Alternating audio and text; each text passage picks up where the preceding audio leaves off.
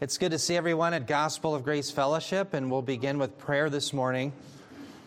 Heavenly Father, Lord, we thank you for our time together. We thank you for your word, that we can look at it and learn about who you are and what you require of us. We uh, pray as we look at the Great Commission that you would give us wisdom to understand how you've ordained your church to go out and to preach the gospel and to convert those who are lost but also those who are your elect. And we pray, Lord, that you'd help us to discern what we are not to be about. And we ask for help in these things. In Jesus' name we pray. Amen.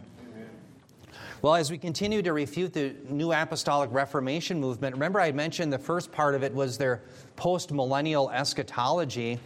And we finished that last time. And so today we're moving into their Reconstruction movement. And Reconstructionism is where instead of the normal understanding that we have as Christians in the Great Commission, where we have to go out and evangelize and through the gospel see dead sinners come to life.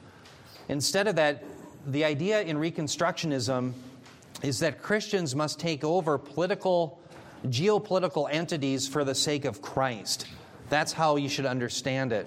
And so, attached to Christian, Christian Reconstructionism is something called dominionism and dominionism is the belief that we as believers have not just dominion over the animals, which is clearly taught in Genesis. We, as human beings made in the image of God, we have dominion over all other creatures. But in dominionism, we also have dominion over other human beings as believers in Christ, and we are to subjugate them in a geopolitical way. And so, what we're going to be showing you is that this understanding of the Great Commission that the New Apostolic Reformation movement has is false. And we'll look at Matthew 28 in ways that we can interpret it, which clearly shows us that, yes, salvation is never a corporate issue, it's always an individual issue. It's individuals who are saved as they come to repentance and faith in Jesus Christ. Now, I want to begin by asking Bob Bob, do you want to comment on how the New Apostolic Reformation movement uses Matthew 28 in a false way. What are they claiming regarding the Great Commission? Well, I wouldn't say only them because reform, many reform groups do the same thing. Right. Um, in fact, at one point in the 80s, they got together. Okay. The Reconstructionists and the Charismatic version got together uh, to do their dominion theology. Sure. So the idea is that math. The, I wrote an article when I was in a paper in seminary about this. Yeah. They go from the dominion mandate, they, so they say in Genesis, and assume that means to other persons. Yes. And then it's reiterated with Noah, and then it comes to Matthew 28.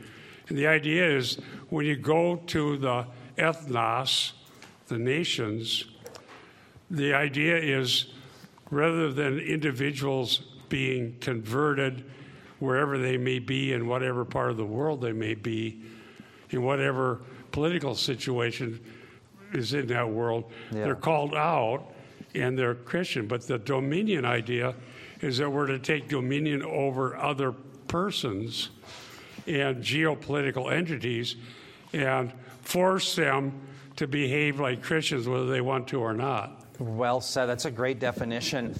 Um, just to back up what Bob is saying, let me give you a quote from Dutch Sheets. Dutch Sheets is one of the leading uh, proponents of the New Apostolic Reformation movement. Listen to what he says. This, by the way, is not a magazine I subscribe to. It's a Charisma magazine. So it's a charismatic magazine, but nonetheless, they have an accurate quote here from Dutch Sheets, which will represent their position. So here's the magazine. They say, quote, Dutch Sheets says that the church has long minimized the roles of apostles and prophets, but that was a mistake in his opinion. He says it's impossible to fulfill Matthew 28, Jesus' Great Commission, without apostles and prophets. That's because, as Sheets says, now here's Dutch Sheets, here's a quote from him, part of the New Apostolic Reformation movement. He says, quote, while we, that would be Christians, were getting people saved, unbelievers were discipling the nation. While we were getting them saved, they were taking over government. Unquote. So notice the dilemma that Dutch Sheets is putting forward is that while we are saving people in Dutch Sheets, it seems like that's a misguided idea because at the end of the day, he says they, the unregenerate, were taking over government. And the implication is that's what we should be doing at least alongside of saving people. And so notice the claim of the New Apostolic Reformation movement is that Christians do have this dominion that we should be taking over institutions within government. And so, if we go out and preach the gospel and we see many people come to saving faith in Jesus Christ, and yet we don't take over the school board, and we don't take over the mayoral position in Minneapolis, and we don't take over the governorship and the Senate and the House, and on and on and on, we are failures. That's what the New Apostolic Reformation movement is teaching. And what they do is they abuse, as Bob was saying, Matthew 28, they read into the idea of go and discipling the nations as the idea of taking geopolitical entities, whether it's the Senate, the House, the school board, and Christianizing them. And that's what Bob has been laboring to show that this Christianization isn't the same as conversion. And so when you look out at the world and you see quote unquote Christendom, Christendom isn't a regenerate human being who has come to faith in Jesus Christ, but rather it's nations who have maybe an ethos at best that is somehow rooted in the Old or the New Testament, but still they have masses of people who are unregenerate sinners who are living in rebellion against God. And so Christendom has never been the church. It's always been the church, been comprised of individuals who have repented and come to faith in Jesus Christ. And so, what I want to do is, I want to go through Matthew 28 with you, and we're going to start just exegeting this passage. I'm at, turn your Bibles, if you will, to Matthew 28, verses 16 through 17. Let's begin there. But as you're turning then to Matthew 28, verses 16 through 17, let us recall that in the very beginning of the chapter, we have the reference to the resurrection. And as Jesus is raised from the dead, recall that he first shows himself to the women and they are to go and proclaim to the rest of the disciples, the men, that Jesus is not only raised, but he is going to meet with them personally in Galilee in his resurrected state. And so here in Matthew 28 16 through 17, Jesus is meeting them in Galilee. Notice here at verse 16 it says, But the eleven disciples proceeded to Galilee to the mountain which Jesus had designated. When they saw him, they worshiped him but some were doubtful. It is now I just want to stop there in verse 17. Notice the term there doubtful. That comes from the verb distazo, and it only occurs here and in Matthew 14 31. It does not occur anywhere in the Greek Septuagint of the Old Testament, and it occurs nowhere else in the New Testament other than Matthew 14 31. Let me give you a quote from a great scholar in the book of Matthew, William Lane. He says this about this verb. He says it's a relatively rare verb, not found again in the LXX, the Septuagint, or in classical Greek. But he says it does convey the basic idea of uncertainty, puzzlement, or being at a loss. Now, the reason I want to read this to you is it sounds like, okay, big deal. It is a big deal because what we want to understand at the beginning is the frame of mind that the disciples are in. This verb probably means not that they are doubtful of Christ's resurrection, but that they really are as to a loss as to how to relate now to the resurrected Lord. They really don't know what it's going to be like now to relate to Him, the one that they had lived with. Remember, He was bodily with them for three years, and now they have to relate to Him in a different way. And so that's the idea. The idea is more of a puzzlement rather than doubting in faith. In other words, it's not that they don't have faith in Christ, it's that they don't know how to relate to Him. That's what's being conveyed. Now, why do I mention that? Well, let's put up Matthew 28 18, the very next verse. Notice it says, And Jesus came up and spoke to them, saying, Now, notice this opening phrase. I'm just going to go very deliberately, piece by piece, through this.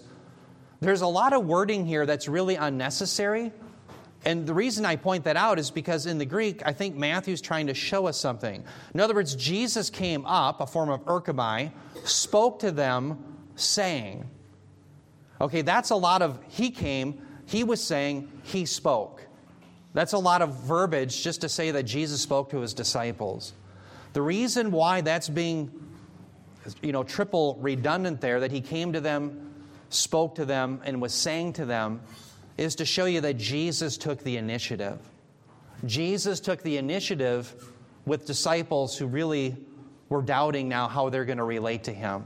At least they're in a quandary as to how they're going to do it. So he's taking the initiative. And notice right after that, then, the first thing he says to them is, All authority has been given to me in heaven and on earth. That's a very significant phrase because by Jesus using it, he is linking himself to the Messiah of Daniel chapter 7, who is going to rule and reign over the kingdom. That is the kingdom on earth. In fact, turn your Bibles to Daniel 7 13 through 14. Let's look at what Jesus is linking himself to. Again, Daniel 7 13 through 14. And again, I'm claiming that when he says, All authority has been given to me in heaven and earth, that's what he's alluding to. That's where the Jewish disciples' mind would have gone biblically. Daniel 7 13 through 14. Daniel 7, 13 through 14, just giving you time to turn to it. Notice here in Daniel 7, 13, I'll pick it up there. It says, whoops, I just scrolled too far. I got to go back with my computer here.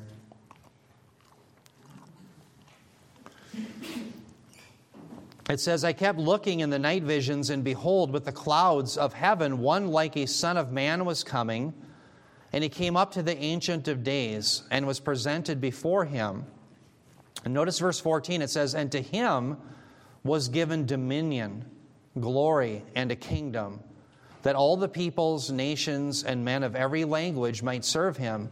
His dominion is an everlasting dominion which will not pass away, and his kingdom is one which will not be destroyed.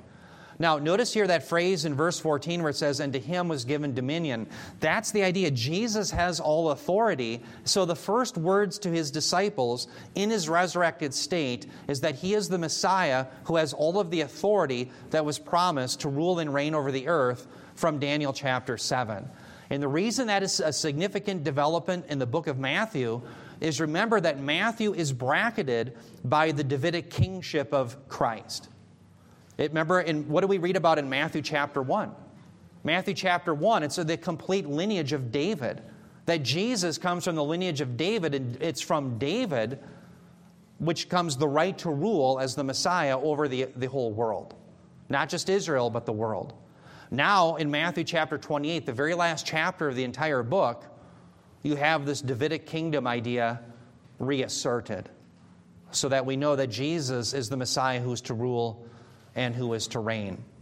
So, all authority has been given to him. Now, let me play off of this idea of authority somewhat. I want to talk about the book of Revelation, and this may seem somewhat odd to do this, but the reason I want to talk about Christ's authority as the Messiah and relate it to the book of Revelation is because we're dealing with the New Apostolic Reformation movement who is claiming that this authority has been given to the church now during the church age so that we should have dominion over the earth now.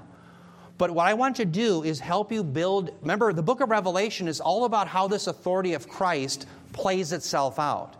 So, all through the Bible, you're given sayings about Christ's authority. The book of Revelation spells it out. What does it look like? So, let me go through the structure of Revelation, and I did this in our studies, but let me do it again because I think it's essential. If you're a note taker, you may want to take some notes here. Revelation chapter 5, when you read that chapter, it's in the throne room. And the issue is who is worthy of unleashing the wrath of God, beginning with the seals, going to the trumpets, going to the bowls, and then bringing the kingdom. Remember, who was the one who was worthy to begin that process and open the seals? It's Jesus. Jesus was found to do that. And so, what happens throughout the book of Revelation from chapter 5 on is you begin with, you have seven seal judgments, you have seven trumpet judgments, and you have seven bowl judgments. Do not make the mistake, as many scholars in the past have, in claiming or believing that somehow these are just recapitulating the same period of time. In other words, some scholars believe in this doctrine of recapitulation where the seven seals take you from the beginning of the 70th week of Daniel to the end, and then you get to the seven trumpets, and it goes back to the, the beginning of the 70th week and it takes it to the end. And then you get to the seven bowls, it begins at the beginning of the 70th week and takes you through the end. That is not true. They are consecutive. And so, what you want to see is that at every seventh, the seventh seal opens up to the seven bowl or the seven trumpets. The seventh trumpet opens up to the seven bowls. And at the end of the seven bowls, it says in Revelation 15, verse 1, that the wrath of God is finished. What can we conclude from that? If the wrath of God is finished with the seventh bowl, we can conclude that the, it began with the seven seals and the seven trumpets. At each seven, whether it's the seventh seal, which is Revelation 8 5, you have storm theophany. At the seventh, I'm sorry, that's the seventh trumpet. Before that, at the seventh seal, you have storm theophany. At the seventh trumpet, which is Revelation 8 5, you have storm theophany. And again, at the seventh bowl, Revelation 11 19, you have storm theophany. Now, what I'm saying, storm theophany, storm theophany is where you have lightning, you have hail, you have thunder, and it's shown in the throne room of God. Just as happened at Mount Sinai. Why is that significant? Because it shows you whether it's the seals, whether it's the trumpets, and whether it's the bowls, all of them come from Jesus Christ. He is the one who started it all. So, why is that important? Because all wrath comes from Him, He has all authority. And I'm saying that because I see so many movements where pre wrath or post trib, or someone will say, Well, I don't believe that this part is the wrath of God, the seals. Well, it all comes from Him. Every bit of it. It's all from Jesus. So, why do you have the storm theophany at the seventh seal, the seventh trumpet, the seventh bowl? Because it's all Jesus. Now, why is that important? Because He's the one who has all authority. He's the one from Daniel chapter 7. He's the one that we read about in the Great Commission. All authority's been given to me. But somehow, we as Christians, when we interpret the book of Revelation, we say, well, he doesn't really have the authority to do those types of judgments in the seal judgments. Well, yes, he does. It's all his wrath. And yes, he uses the nations as vessels of his wrath. We know that from Isaiah chapter 10. He used Assyria as a weapon of his wrath against his people Israel. So here's the grand point. If Jesus has all authority, he's pouring all wrath out. Isn't it interesting at the very end of time, the last seven years of this age, does he give authority to the church? No, he gives authority in Revelation 6 8 to death and Hades and the nations to wage war so that you lose a quarter of the earth's population. Later, you lose a third in the trumpet judgments of the earth's population. By the way, that's why we know the doctrine of recapitulation that the seals, the trumpets, and the bowls are just covering the same territory. It's false because a quarter is less than a third. It's getting progressively worse as you go from the seals to the trumpets to the bowls. That's the point. But the point is, Jesus has all authority, and he gives it to death and Hades, Revelation 6 8. And then when you get to Revelation 13 5, he gives it to the Antichrist. So Dutch Sheet says now we have been given that authority to rule and reign. Well, that's interesting news if you read the Bible because Jesus is giving it to death and Hades and to the Antichrist. It's certainly not being given to us. So, why isn't Dutch Sheets reading the book of Revelation? He should be spending more time doing that. Amen. That's what we need to be doing. Let's be good students of the Word. So, dear ones, who has all authority? Jesus does. And that authority will one day be given to us to rule and to reign. We, as the people of Christ, will rule and reign with Him, but it is not until after the 70th week of Daniel and he establishes his millennial kingdom. This is why, like Bob has been saying, if we don't get the eschatology right, we're going to be off on everything else. When do we rule and reign with Christ? Is it now? Is it during the 70th week? Or is it after he establishes the kingdom? It's after he establishes the kingdom. In fact, turn your Bibles, if you will, to 1 Corinthians chapter 6, verse 3. Bob will be coming to this, 1 Corinthians 6, verse 3, and I don't mean to, Bob will get into much greater de- detail than I will here. But re- recall, this is where you had the Corinthian Christians who are engaged in judgment with one another. They're actually filing lawsuits against one another. And the concern that I think Paul had was that they're running their dirty laundry, so to speak, in view of the public, in the world. And his point is you are going to be the ones who are going to rule over the entire world, and yet you can't settle simple disputes among yourselves. 1 Corinthians 6 3, notice Paul says, Do you not know that we will judge angels? How much more matters of this life? Notice the phrase, we will judge. Future, active, indicative of krino. Krino is the verb, it's future, active, indicative. What's the future tense? It means it's not now. One day in the future, we will rule with Christ. In fact, we'll even judge the angels. But it's not now. If it were now, and we were continuously to rule, as Dutch Sheets says, it would be in the present tense, not only denoting that it's happening now, but the idea that it would be ongoing action, that it's to be continuously done. Okay? Do you remember uh, last week I talked about seek, ask, and knock? And I said those are present active commands, they're imperatives. But the present tense, I said, was not just that it's now, but it's continuously. That our whole Christian lives are to be dedicated to seeking, asking, and knocking in prayer the good things from God. It's not that we did that once. Yeah, I tried that back in February 3rd of 2020, and I'm all done with that. I'm, not, no, I'm no longer seeking, asking, and knocking. No, present tense continuously. So if if Paul's point is that you and I are in judging the world and the angels now, the idea is it would be in the present tense, we're to continuously do that. He doesn't say that, he puts it in the future. Well, when? Well, obviously, it's not in the 70th week of Daniel because Christ gave authority to whom? Death, Hades, and Antichrist. So it's after that. That's where we're going to rule and reign. And so, why are Christians being baffled by the New Apostolic Reformation movement saying, well, we're going to have authority, rule, and terrain right now? That's a question that we have to ask. Yes. Brian. Well, the simple answer is that they don't know their Bible.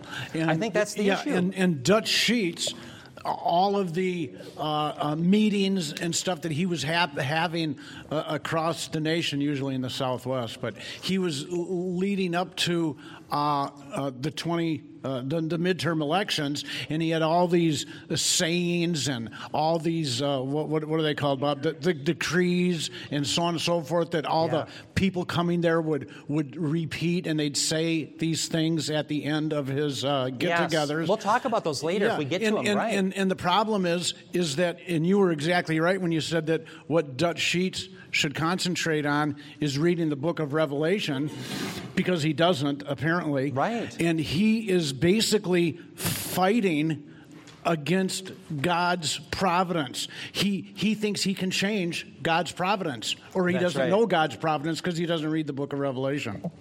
Absolutely. And so these decrees, and we'll talk about these later, um, this is really where I think the movement of the New Apostolic Reformation movement starts to blend or touch with the Word of Faith movement. Remember, in the Word of Faith movement, they equivocate on the term faith. So when you and I talk about biblical faith, it always has the valid object of Jesus Christ, His person and His work. So, how many times will you watch, like maybe um, Hallmark Channel? I, by the way, I never never watched the Hallmark Channel, but every now and then you'll see someone talk about, you know, keeping the faith and it's in our culture where they're going to keep the faith, but you never know what the faith is in, right?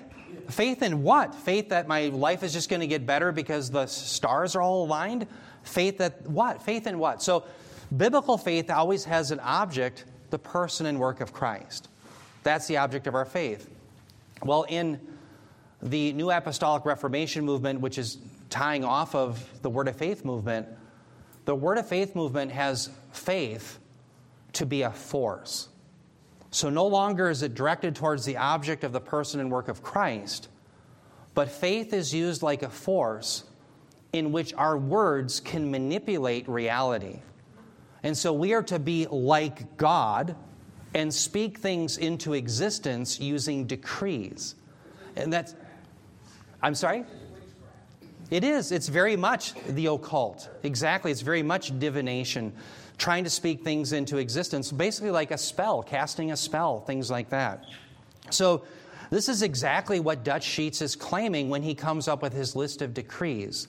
I remember, I've told this many times, but it always strikes me as what it looks like to have a word of faith kind of faith. Ken Copeland was a pilot. In fact, I have a friend who used to flight instruct uh, some people down at Flight Safety, and he had had Ken Copeland in their simulators. Well, Ken Copeland, a Word of Faith teacher, claimed that he could speak storms in and out of existence. Okay, that's the kind of power that these people are claiming. So, what's the point? So, Dutch Sheets believes that if we will speak the restoration of the United States as a quote unquote Christian nation, voila, it will happen. And the problem is the reason in Dutch Sheets' mind and the New Apostolic Reformation movement and those in the Word of Faith movement, the reason why we don't have a Christianized nation is because the rest of us dunderheaded Christians won't start speaking these things into being. That's the problem. So here he takes a he distorts the definition of faith, distorts it, and then will hit you over the head with it, calling you the bad Christian. When in fact you have the biblical definition of faith, which is directed towards the person and work of Christ. That's what's going on here. So let's continue, though, in Matthew 28. Notice he says, All authority then has been given to him, and we see that that authority will not extend to us until after the 70th week of Daniel. But now what are we to do? Okay, he says, verse 19, Go therefore and make disciples of all the nations, baptizing them in the name of the Father and the Son and the Holy Spirit, teaching them to observe all that I commanded you. Now, what I want to do is talk about the different components of this here. First of all, the command in this entire section is to make disciples. Some will say that the command is to go, and that's implied, but the main command, the imperative, is to make disciples. All of the other participles, whether it's baptizing as a participle, whether it's teaching as another participle, these are the means by which we are to make disciples. And so the question for us are these disciples to be made from individuals or of individuals, or are they to be disciples made of geopolitical entities? In other words, when we're going to disciple, baptize, and to teach, are we doing that to a school board? Or are we doing it to individuals who will repent and believe? Well, I think it's obvious it's the latter. It's to individuals, it's not to corporate entities.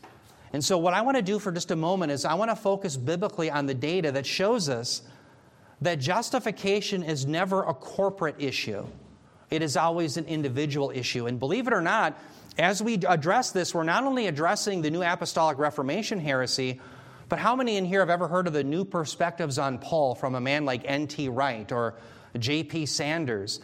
They believe that salvation is a corporate issue.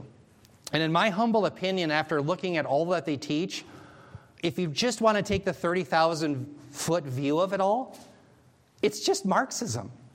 Salvation isn't individual. Oh, you evil, individualistic, capitalistic Western people built on the Reformation, you're all evil. Don't you understand that salvation has always been corporate? And maybe Karl Marx really had something going, it's all corporate. That's really where it is. It's the spirit of the age. Everything's got to be corporate. Well, that's interesting because that would be news to the writers of the New Testament who saw salvation as an individual issue. In fact, turn your Bibles, let's begin our trek here to show you that this discipleship must be individual and not for corporate bodies. Let's begin in Luke 15 7. Let's look at Luke 15 7. I just want to begin in the Gospels with you Luke 15, 7. I want you to see what Jesus says here regarding how salvation comes.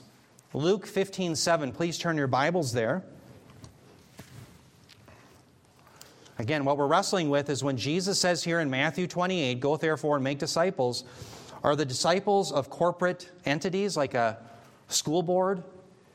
The Senate or the House of the United States or the individuals? Well, clearly they're individuals. Notice Luke 15 7.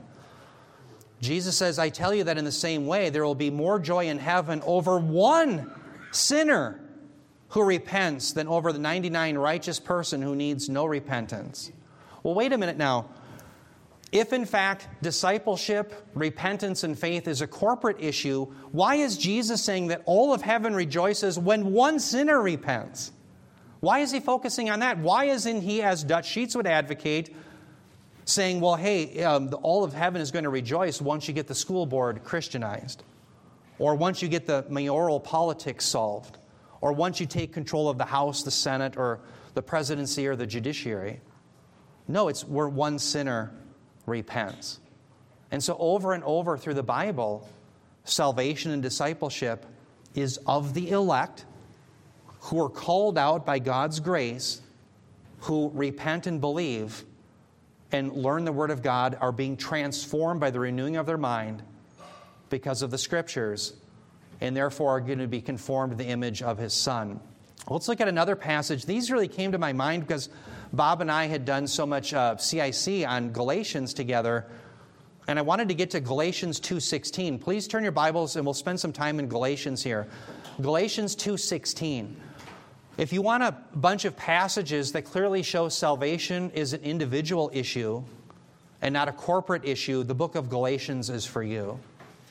This is where I would go. If I were to debate N.T. Wright, I would go right to the book of Galatians and show that justification is not corporate, it is individuals who repent and believe and are added to the corporate body of Christ.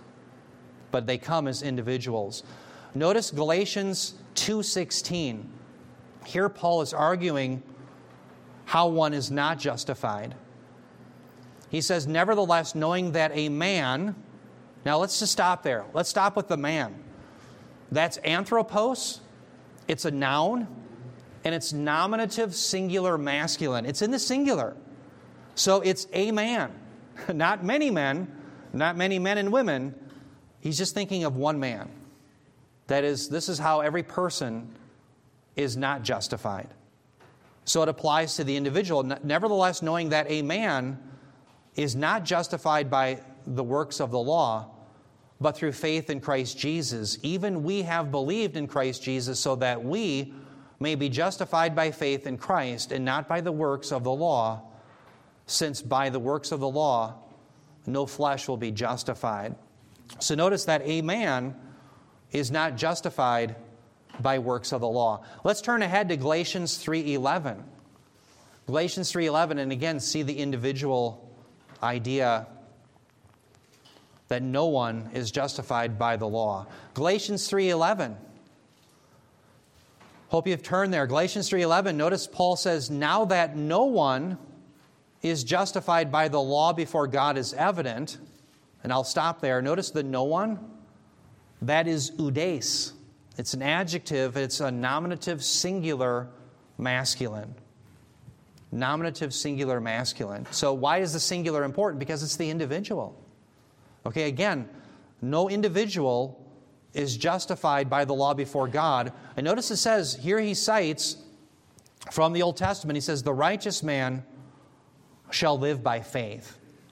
Now, notice the phrase righteous man. That's actually one term in the Greek. It's the adjective dikaios. It's an adjective, it's nominative, masculine, it's singular. So, again and again, how is a person justified or not justified? Well, we don't do it corporately, it's at the individual basis. That's how we see it. Let's turn to another one, Galatians 5 3. Galatians 5 3.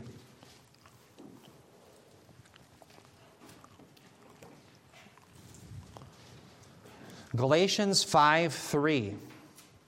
And this is a little tricky here, and I'll explain why in a moment. Notice Galatians 5 3. He says, And I testify again to every man. Okay, now stop there with every. The term every there and Galatians 5 3 is pas. And the way I would render it is not every, but each. Because it's an adjective, but it's a dative singular. So it's in the singular, meaning that, again, it's not a group of people, but it's each person as an individual. So the way I would render it is, and I testify to each man or each woman, each individual. All right? So notice here the term man is, again, anthropos, and it's a noun, dative singular, masculine. So it's in the singular. So each man who receives circumcision, that he is, by the way, that's a present active indicative third person singular. So again, it's in the singular. Each person is under obligation to keep the whole law. So again, you don't see corporate entities, but the responsibility of the individual. If you're going to be justified by the law, you don't do it corporately, but you would have to keep the whole law yourself. That's what he's laying out for us in Galatians 5 3. And so, over and over again, we see that salvation is an individual issue. Now, I'm going to relate this to the elect. What disciples are comprised of as God's elect? At the end of the day, all of God's elect will be disciples, and only God's elect will be his disciples. And so when we go out into the world to disciple and to preach the gospel, we have to realize that the entire school board is very unlikely to come to faith in Christ. It is only God's elect. Now, I want to show you that from a passage that it's interesting. I know, Bob, you debated, um, what was the fellow who was open theist? Uh, Greg Boyd. Greg Boyd even says if there's any passage that convinces him, an open theist, that the doctrine of election is true, it's Acts 13:48. I thought that was a powerful admission by uh, a heretic. But uh, turn your Bibles to Acts 13:48. Please turn there. Acts 13:48. This is where Paul was preaching at Antioch Pisidia. And I just want you to see who are the disciples? Is it going to be just people that we take over? Or is it going to be comprised only of God's elect? Well, it's only of God's elect. Acts 13 48, it says, When the Gentiles heard this would be the preaching of the gospel, they began rejoicing and glorifying the word of the Lord, and as many as had been appointed to eternal life believed. Now, how many believed? Well, it's as many as had been appointed to eternal life. They're the ones who believed. And so, again, when you and I go out into the world, we don't see an E for elect on people's forehead. We have no idea who they are. So, our role in making disciples, as Paul's was, is simply to preach. And then, what God does by the Holy Spirit is He enables His elect to believe and to receive. To receive and to believe the gospel, to repent and to turn to faith in Jesus Christ. That's what they do. Okay, so that's Acts 13 48. Let's turn to one more John 10 27 through 28. I just want to labor the point that salvation is not corporate, it's individual, and it's only for God's elect. John 10 27 through 28. Please turn your Bibles there. Now, why is this important? Is we're evangelizing and making disciples. Again, it's not the corporate entities, because never will you have an entire U.S. Senate filled with God's elect, more than likely. When we come to Matthew 7, we'll realize that wide is the path that leads to destruction. Many enter in through it.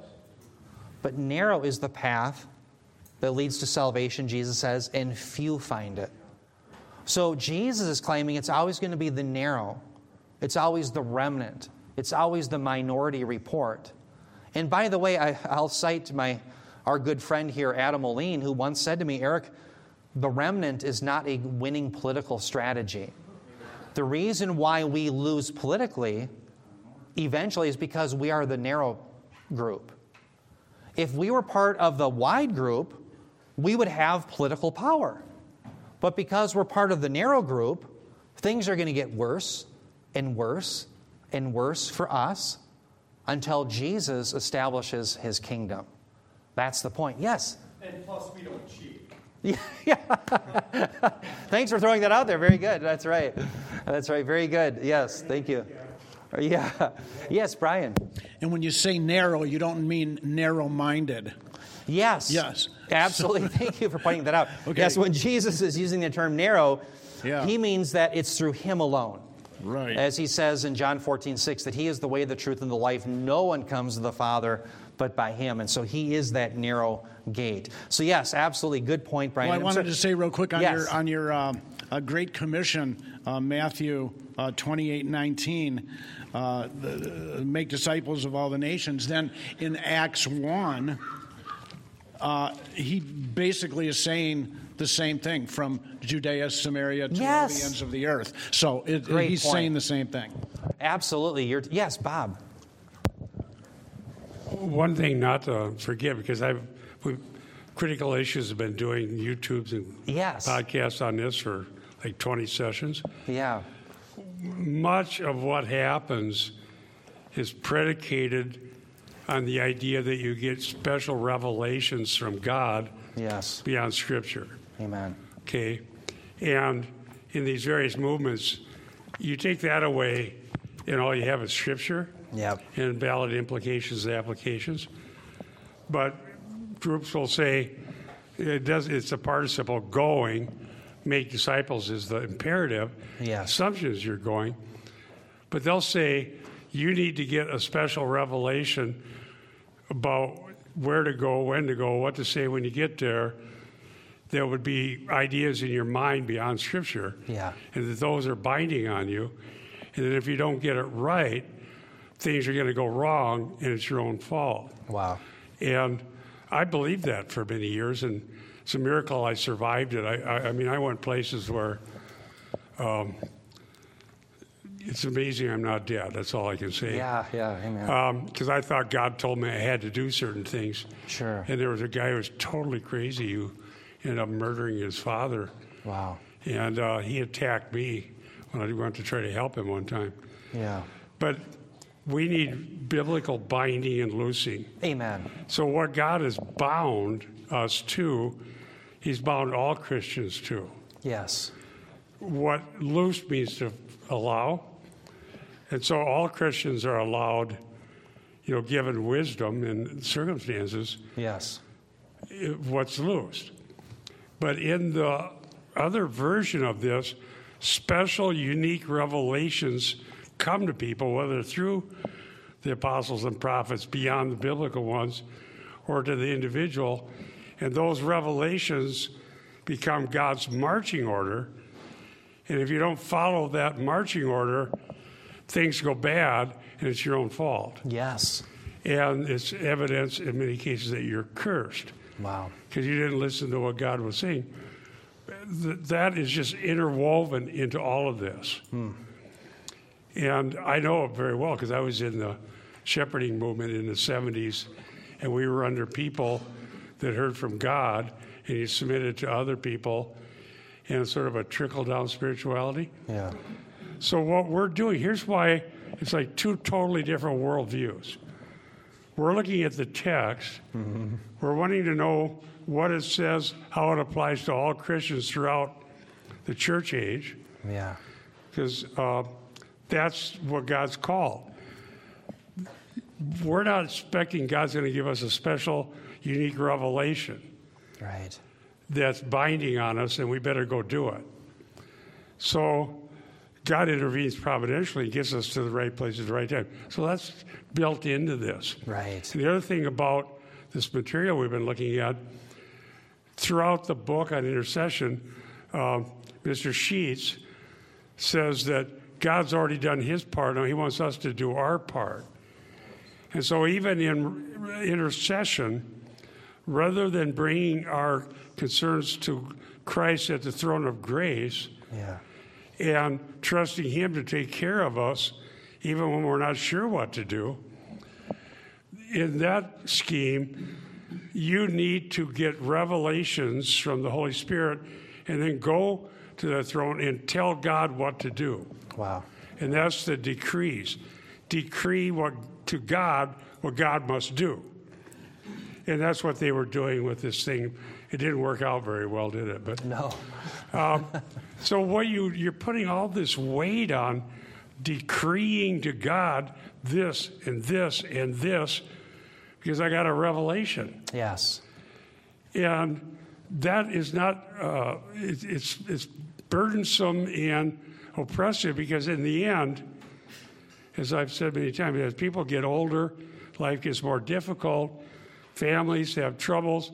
Eventually, the only conclusion anyone can come to is that they failed, they failed horribly, and God's had enough of them.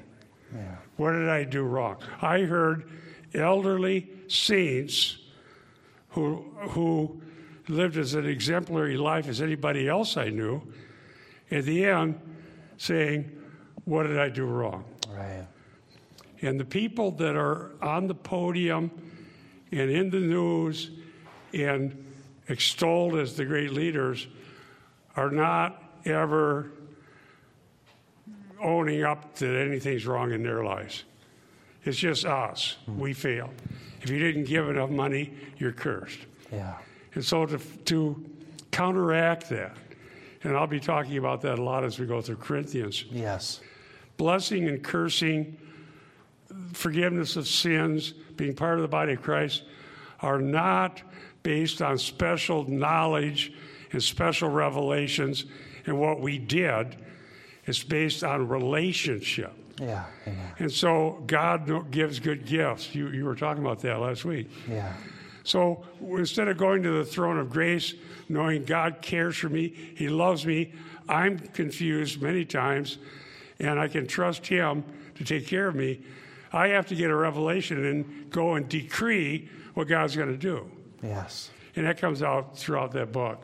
Amen. And having lived through that, all I can say is people are going to be hurt, they're going to be full of fear, they'll end up failing. And it sounds really great to the people under 40 or who are healthy, wealthy, and ready to go. Yeah.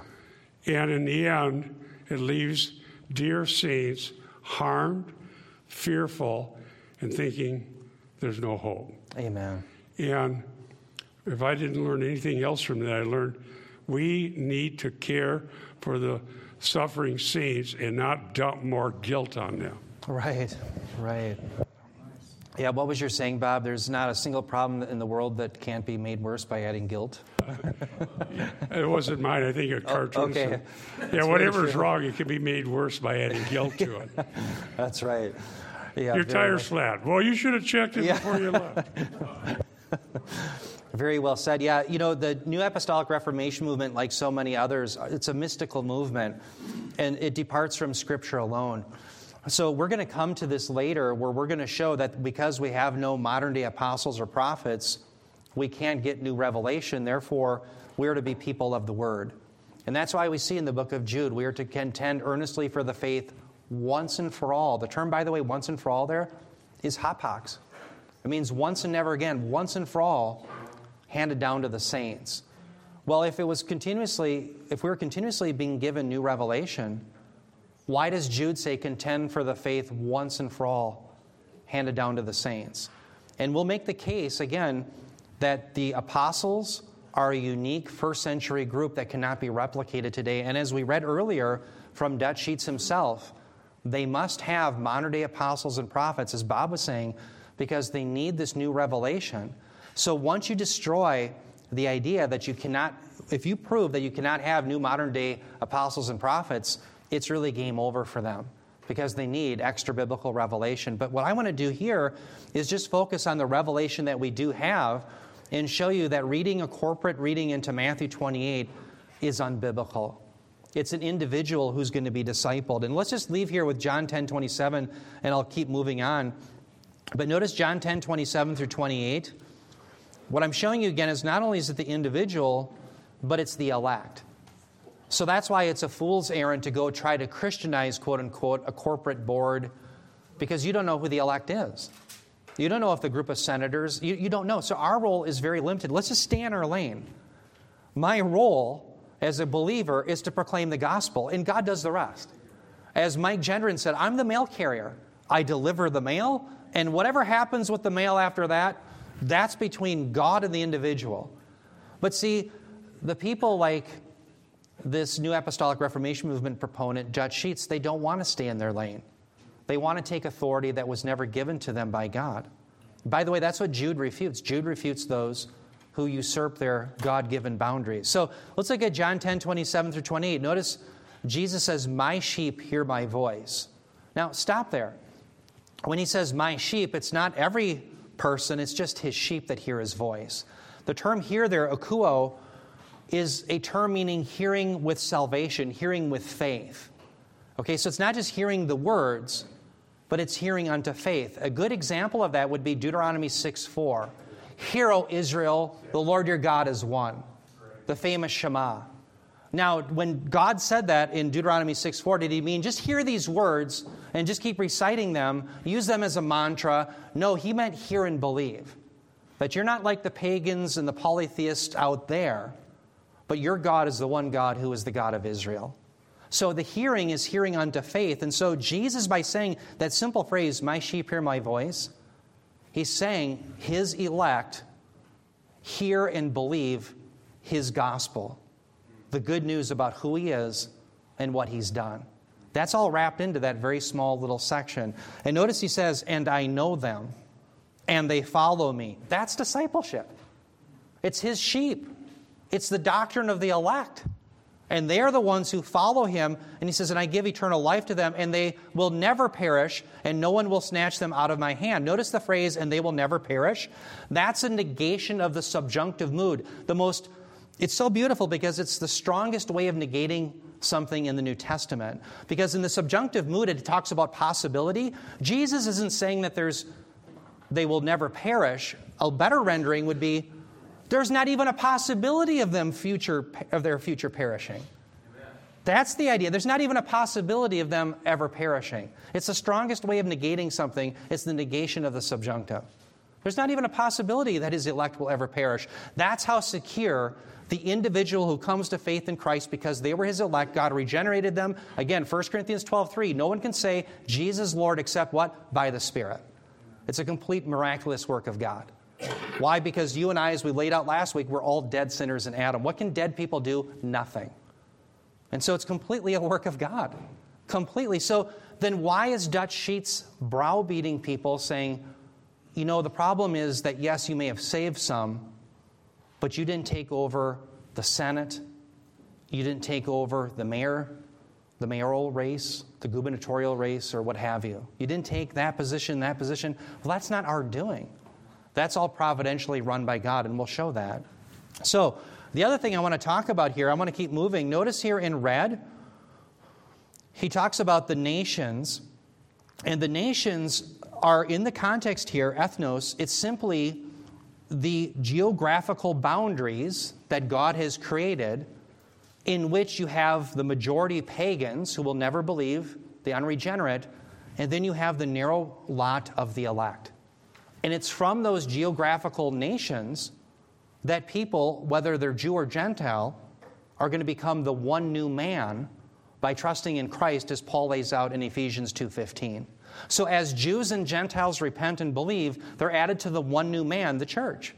And therefore, they belong to Christ. And so that's what the nations are. But notice here, he says, Observe all that I commanded you. Now, let's think about that for just a moment. If Dutch Sheets and the New Apostolic Reformation movement, if they're right, this has to apply to geopolitical entities.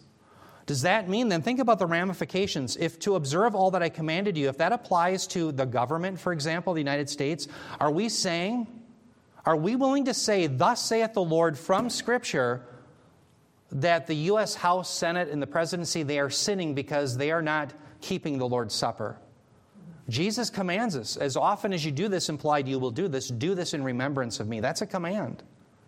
What about the fact that the government does forsake the assembling together as believers? Are they rebelling against God? Well, no.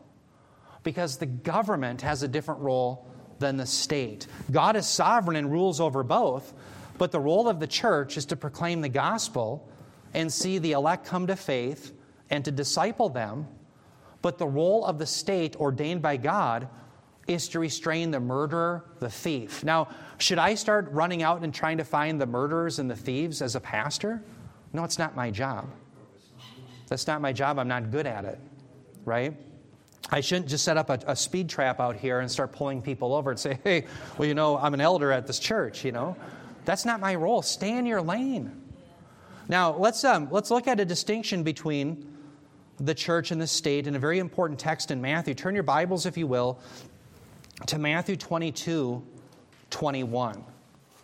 And again, the reason I'm doing this is because I'm talking about observing all that I commanded you. Who is that? Is that for the individual believer, or is it for the corporate bodies like the, the Senate, the House, the presidency, the judiciary, etc.? Well, no, it's for the individual believer.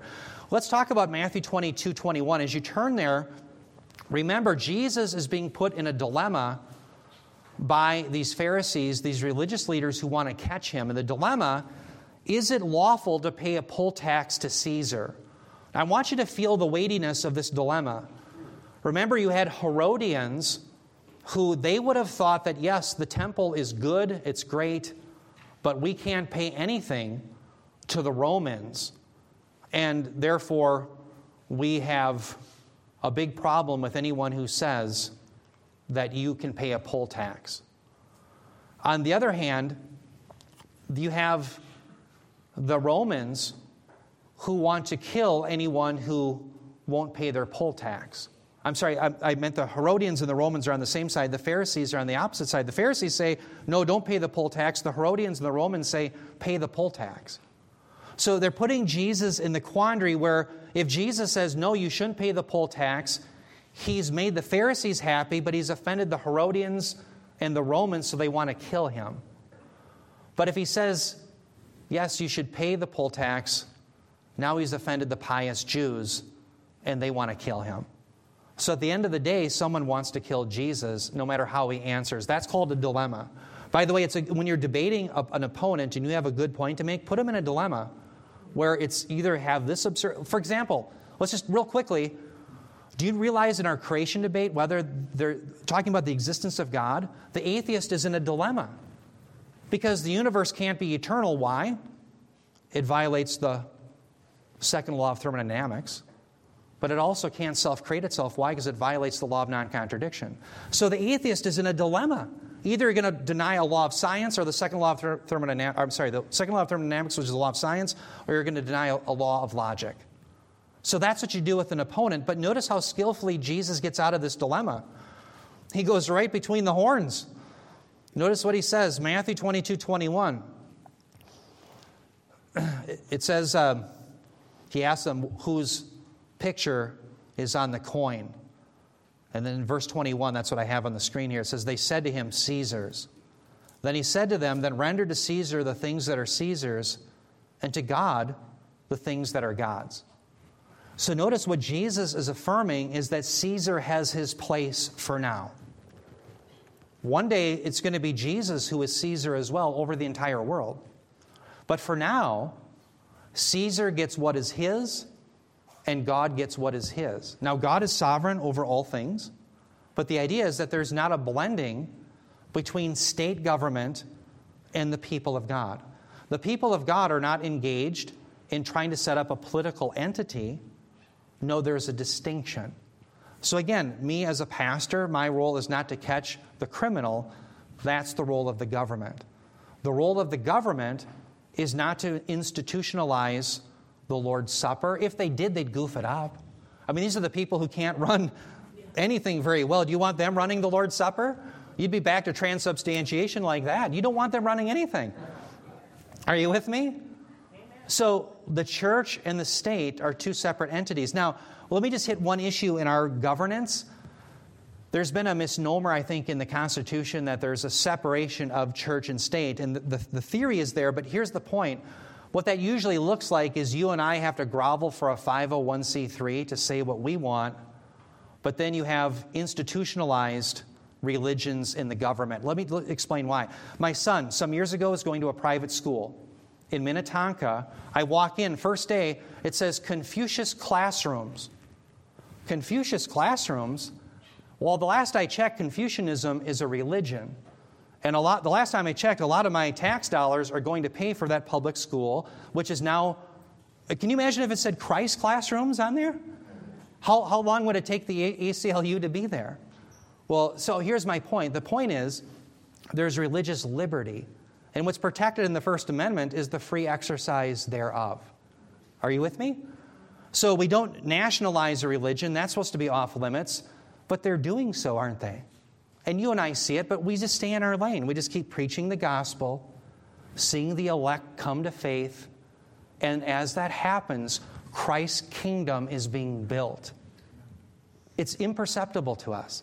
We can't see it because we, we don't see people with an E on their head, but the kingdom is being built. And one day, Jesus is going to rule and reign, and you and I with him, but it's not now. It's in the future after the 70th week of Daniel. And so, yes, the Great Commission is given not to corporate entities, but for individuals. It is for the elect that God calls out who are to be baptized. Are we to baptize the Senate? Are we to baptize? Think about the uh, mayor of Minneapolis or the staff that he has. No, the baptism is for those who believe. And so, yes, this is about not political entities, but individuals who come to faith in Jesus Christ. Yes, Brian. Uh, a fellow by the name of David Wheaton had a uh, guest on the last couple Saturdays, and he was relating uh, uh Christian music to yes. the uh, uh, NAR and things like that. But the interesting thing was the guest he had on there, who was real knowledgeable in this, he says, and I've heard this elsewhere, that over 80% of all churches in America fall under that NAR or portions of it are involved in their church. So wow. that, that's proof of the narrow gate. Wow, very good. Thank you. That's a good, good way to end on. Thank you, Brian. Thank you all. Let's, uh, let's bow our heads in prayer. Heavenly Father, we thank you, Lord, for the great commission that you've given us, that you have used even us as vessels of your mercy, that we can proclaim your gospel and with boldness and with love, we can give your truth and that you've promised that you will use it to bring your elect into the kingdom. We pray, Lord, that we would be those who stay in our lane, realizing our role, and that we would be about your business, that we would not try to Christianize the government, but we would stay within the bounds that you've ordained through the scriptures. Lord, I pray for Bob as he gives us the gospel and your word through 1 Corinthians 5. We pray that we would have ears to hear, that we'd be not just hearers of the word, but doers. And we pray that you would do that for us. In Jesus' name we pray. Amen.